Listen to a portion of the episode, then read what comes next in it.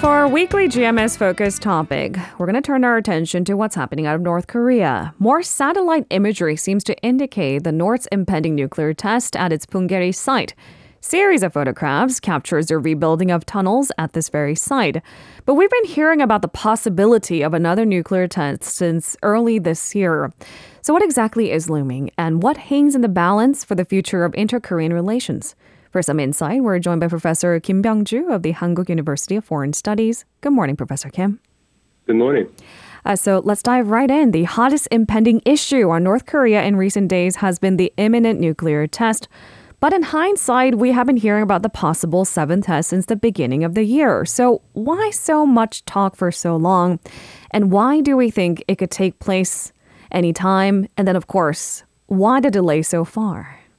Right. It's already kind of uh, late June where we stand at this point. But the thing is, as as we entered the new year 2022, we've been hearing about the possibility of uh, new latest nuclear weapons, and there are several reasons. Uh, first of all, uh, North Korean internal uh, political reasons.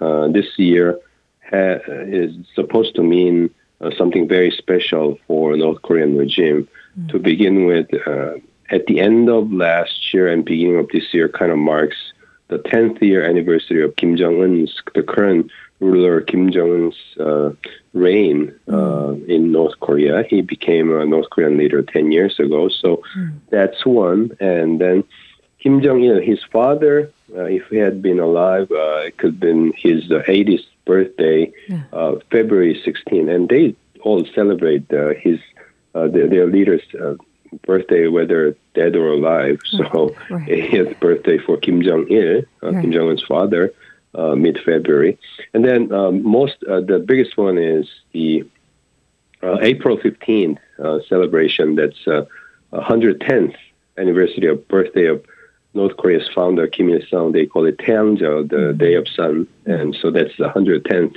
anniversary. So they have all these things lined up for mm. for celebration. And uh, at this you know important year of celebration, the expectation had been that North Korea will uh, come out with something really big, mm. uh, and you know the, the, overall, and also you know like uh, externally, what we know is in South Korea the government has changed and. Uh, Moon government, which was more reconciliatory and was seeking dialogue with North Korea, is gone now, and new Yoon government, conservative government that has a different stance towards North Korea, has come in. And usually, it has been a tradition. Uh, as we look back, every time there's a conservative government uh, coming into the office, mm. North Korea would turn out uh, with their their very aggressive postures. Uh, mm. Every time, um, you know, like uh, conservative presidents like Lee Myung-bak and Park Geun-hye, as they enter the office, they would reach out to North Korea. They they'll have messages to North Korea, a peaceful dialogue, and then so on. And then North Korea always responded with very tough provocations. So mm-hmm. the expectation had been that as the new uh, Yoon government uh, comes in, uh, the Yoon government was elected in March, and and as it was preparing to to come into office. General expectation was that North Korea will come out uh, come out with very provocative action, which will be a nuclear test. Mm. Uh, Biden policy also has to do with it as well. Uh, mm. Trump was uh, actively engaged with dialogue, but Biden uh, was bringing the, the, the, time clock back to something similar to Obama's strategic uh, patience. It, mm. They deny that it's a strategic patience policy anymore, but on, on the outside, it's more mostly likely resembling it because uh, you know it was saying uh, we will engage if North Korea goes for complete, uh, you know, the irre- irreversible denuclearization. So in that sense, the same thing. So considering all this together, mm. North Korea, a lot of people thought that has a very strong option and strong likelihood of uh, going with a nuclear uh, test. The thing is, uh, but why is it that the late right. June now we haven't seen one?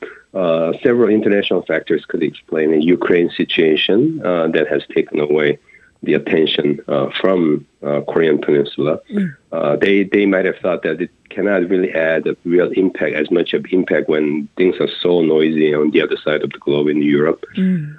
Uh, China's corona situation also might be when China faces a grave, uh, grave, you know, serious situation at home. North Korea detonating bomb may not go well uh, with with China, and indeed we have evidence that China has been pressure pressuring North Korea not to carry on this uh, test. Uh, it's mm. it's been uh, there uh, that's uh, noticeable. So those kind of things, and together with South Korea's uh, you know strong joint military operations, joint military exercises that has been underway between Yoon and Biden government, those factors may, may have played a role in delaying, mm. forcing the delay of the test so far. Uh, Professor Kim, we have seen North Korea testing its nuclear capabilities before, but if indeed Pyongyang does undertake the nuclear test this time around, what will be its significance, and uh, does a conservative party's more hardline stance make a significant difference? Uh, yeah, the, the thing is, uh, this one, when it gets materialized, as you, as you mentioned, it will be the seventh test. And uh, the first test took place 2006. And since then, second one was uh, like twice, three times more powerful, 2009. Right. Third one was about double of that power, uh, the second one, 2013. And then uh, the the fourth one was about same as the third one, to, uh, 2016, and then uh, they doubled the, the, the the power of detonation and the at the fifth one, uh, mm-hmm. 2016, when they tried, they they detonated twice in 2016, fourth and fifth, mm-hmm. and then the last one was uh, 2017. It was mm-hmm. really big. It was uh, something 10 times more powerful than the fifth one. So mm-hmm. if you draw a chart according to what I said, it's really fast rising curve. And mm-hmm. they say this seventh one will be much more powerful than the sixth one. And at the same time, they may show something like uh, capability of uh, kind of tactical nuclear weapons, smaller size, much lighter, uh, you know, lighter uh, explosive. And in that mm-hmm. case, it will be a, another huge progress for North Korea stabilizing their their capabilities. So uh, indeed, and many eyes are closely watching at this point, and this will mean big step uh, and then kind of really wrapping up the completion of the North Korea's uh, nuclear uh, weaponization. So that's why mm. it, it, attracts so much attention at this point. Uh, this year has also been an unprecedented year in terms of the number of North Korean missile firings so far. How would the nuclear test relate to the missile firings and vice versa? Yeah, the, the thing is, uh, missiles are a delivery method of the, the bombs. And mm-hmm. so, uh, you know, the, the, the, big question has been whether North Korea has the capability to to strike uh, United States, um, you know, persuasive, uh, no make, you know, no nonsense capability, realistic capability to strike the United States. So, in that sense, delivery vehicles very very important, and that's why they have tried so many times this mm-hmm. year so far in terms of missiles, and that has attracted a, a lot of attention. Now, uh, lighter uh, and more powerful bomb that they're developing and possibly testing soon could mean really credible capability to hit United States and at the same time also hit South Korea and mm. Japan within shorter range missiles as well. So missiles and bombs they have to come together. All right. So that could together be an indication of something to keep tabs on, clearly. Uh, about the nuclear test itself, we hear about the Punggye-ri site all the time. In fact, the latest satellite images seem to focus um, on the Punggye-ri site specifically, that the latest report coming from Beyond Parallel. And at the second Trump Kim summit, didn't the U.S. also disclose multiple nuclear sites in North Korea? So why always fixate on the Punggye-ri site specifically? Right, that's a great question. The thing is, test site is something where they detonate the bomb. They they would like to publicize it. They like to let the world know that they have the capability. And uh, the other nuclear sites that were discussed in Hanoi, uh, disclosed by uh, Donald Trump, was the sites that develop or process their nuclear material. And those sites, uh, they have to keep them undercover, keep them in secret. So uh, that's why when Trump disclosed all these different sites around North Korea, the world was shocked indeed. The thing is, testing site has been only one because of this publicity, the, the opposite uh, reason. They want to publicize it. So uh, Punggye site is the place where they have been testing their nuclear weapons ever since 2006, the mm. first test. Uh, you know, and it has been that way all the time. The thing is, they uh, they have four different uh, tunnels there, and the first tunnel was t- uh, used for the first test, and afterwards it was kind of it kind of got worn out. After one test, it ran out of its function. But second tunnel was the one that they used for second through sixth test, mm. and now they're talking about uh, third and fourth tunnels uh, possibly being used for this uh, the the newest seventh test this time, and we see uh, much of the movement and evidence that they are trying to. Uh, you know, get tunnel three and four ready.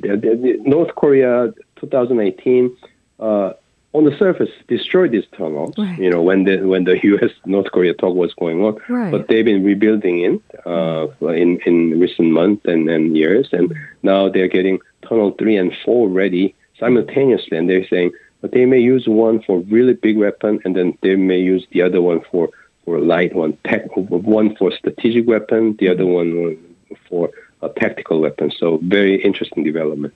Uh, from the American perspective, that might seem like one step backwards. If North Korea does detonate with a nuclear bomb, uh, Professor Kim, how would the U.S. respond? Because we have been hearing many words on its military readiness and stern response, but the picture does not seem entirely clear.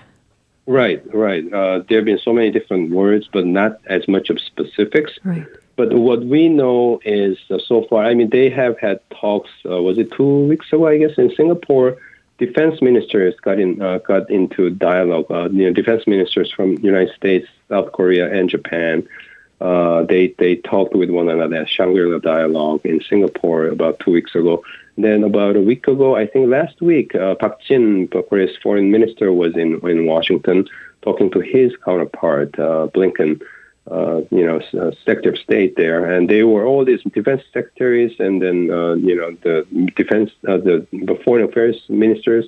They were talking about these possible measures in response to this new test, and looks like what's uh, coming together as as a one big picture is that they are going to show, uh, demonstrate the the force, readiness to strike back if the, North Korea's provocation gets into a real reality, and so we will see some mobilization of what they call strategic assets, uh, mm-hmm. aircraft carriers and uh, strategic bombers flying over North Korea, uh, showing that we have the capability to strike back if this this gets real. So mm. show force would be something that we can expect from the United States. Mm. Then what about the response from the world community? Because the UN does have sanctions in place, but in this discussion, it does feel obsolete at times. Uh, indeed. Uh, what we have seen for the last uh, several years, 15, 16 years, ever since North Korea first tried their nuclear uh, test, we have seen about 12 to 13 uh, United Nations Security Council resolutions, right. and uh, some of them very strong, many of them pretty weak. Mm. the thing is, this time, as we know, you and I know, everybody knows, uh, United States relationship with China and Russia is at, at its lowest. Right. And uh, China and Russia, they are two of the five permanent members of the UN Security Council. So uh, there is a great pessimism that if North Korea tests their bomb this time, uh, you know, whether United Nations Security Council can come up with any stronger than, than before kind of uh, Security Council resolutions or not. And pessimism seems to be prevailing at this point. So United Nations action this time, not much expectation on that side. Uh, if the nuclear test does in fact take place, Professor Kim, how would it affect the inter-Korean relations for the next five years under the Yoon government? As you've highlighted several times, the Conservative Party usually does have a hardline stance against North Korea. The thing is, uh, you know, uh, Moon government, in my own view, has tried what South Korea had to. Just like uh, Kim Dae-jung government tried sunshine policy. We wanted to change North Korea to the sunshine policy, and with earnest effort, we learned that's not going to happen. Mm. Uh, we wanted to uh, persuade North Korea to to uh, build down their nuclear weapons through the dialogue through Moon government's uh, peace process policy, and and we learned that was not going to work. So. Uh, this time, uh, this government, the Yoon government, will have to go with a new realization that, that and, and the realization that has been in place for a long time, but but the, the other side had to be tested. That's all. But the the, the belief that uh, in this situation, there's nothing South Korea and United States can do to change North Korea. So focus now has to be on our side how ready we are, uh, what kind of response we can offer, which means how can we deter North Korea from taking aggressive actions using these nuclear weapons? The process so far has been trying to persuade them to destroy and dismantle their nuclear weapons, and more and more people are now uh, concluding that that's not going to happen, mm. and we really have to ready ourselves mm. uh, with enough capability to strike back, so North Korea will be uh, dissuaded uh, mm. from taking aggressive actions going forward. So for sure, that's going to be the future policy uh, direction for this government and then U.S. government as well. Thank you very much, Professor Kim, for the much needed balanced perspective this morning. We'll speak to you again next week. Thank you very much. If you're listening to our program using the podcast service, just a reminder that we do go live Monday through Friday, 7 a.m. Korea Standard Time. So tune in and help us make the show more informative by giving us your input. See you bright and early on Good Morning Seoul.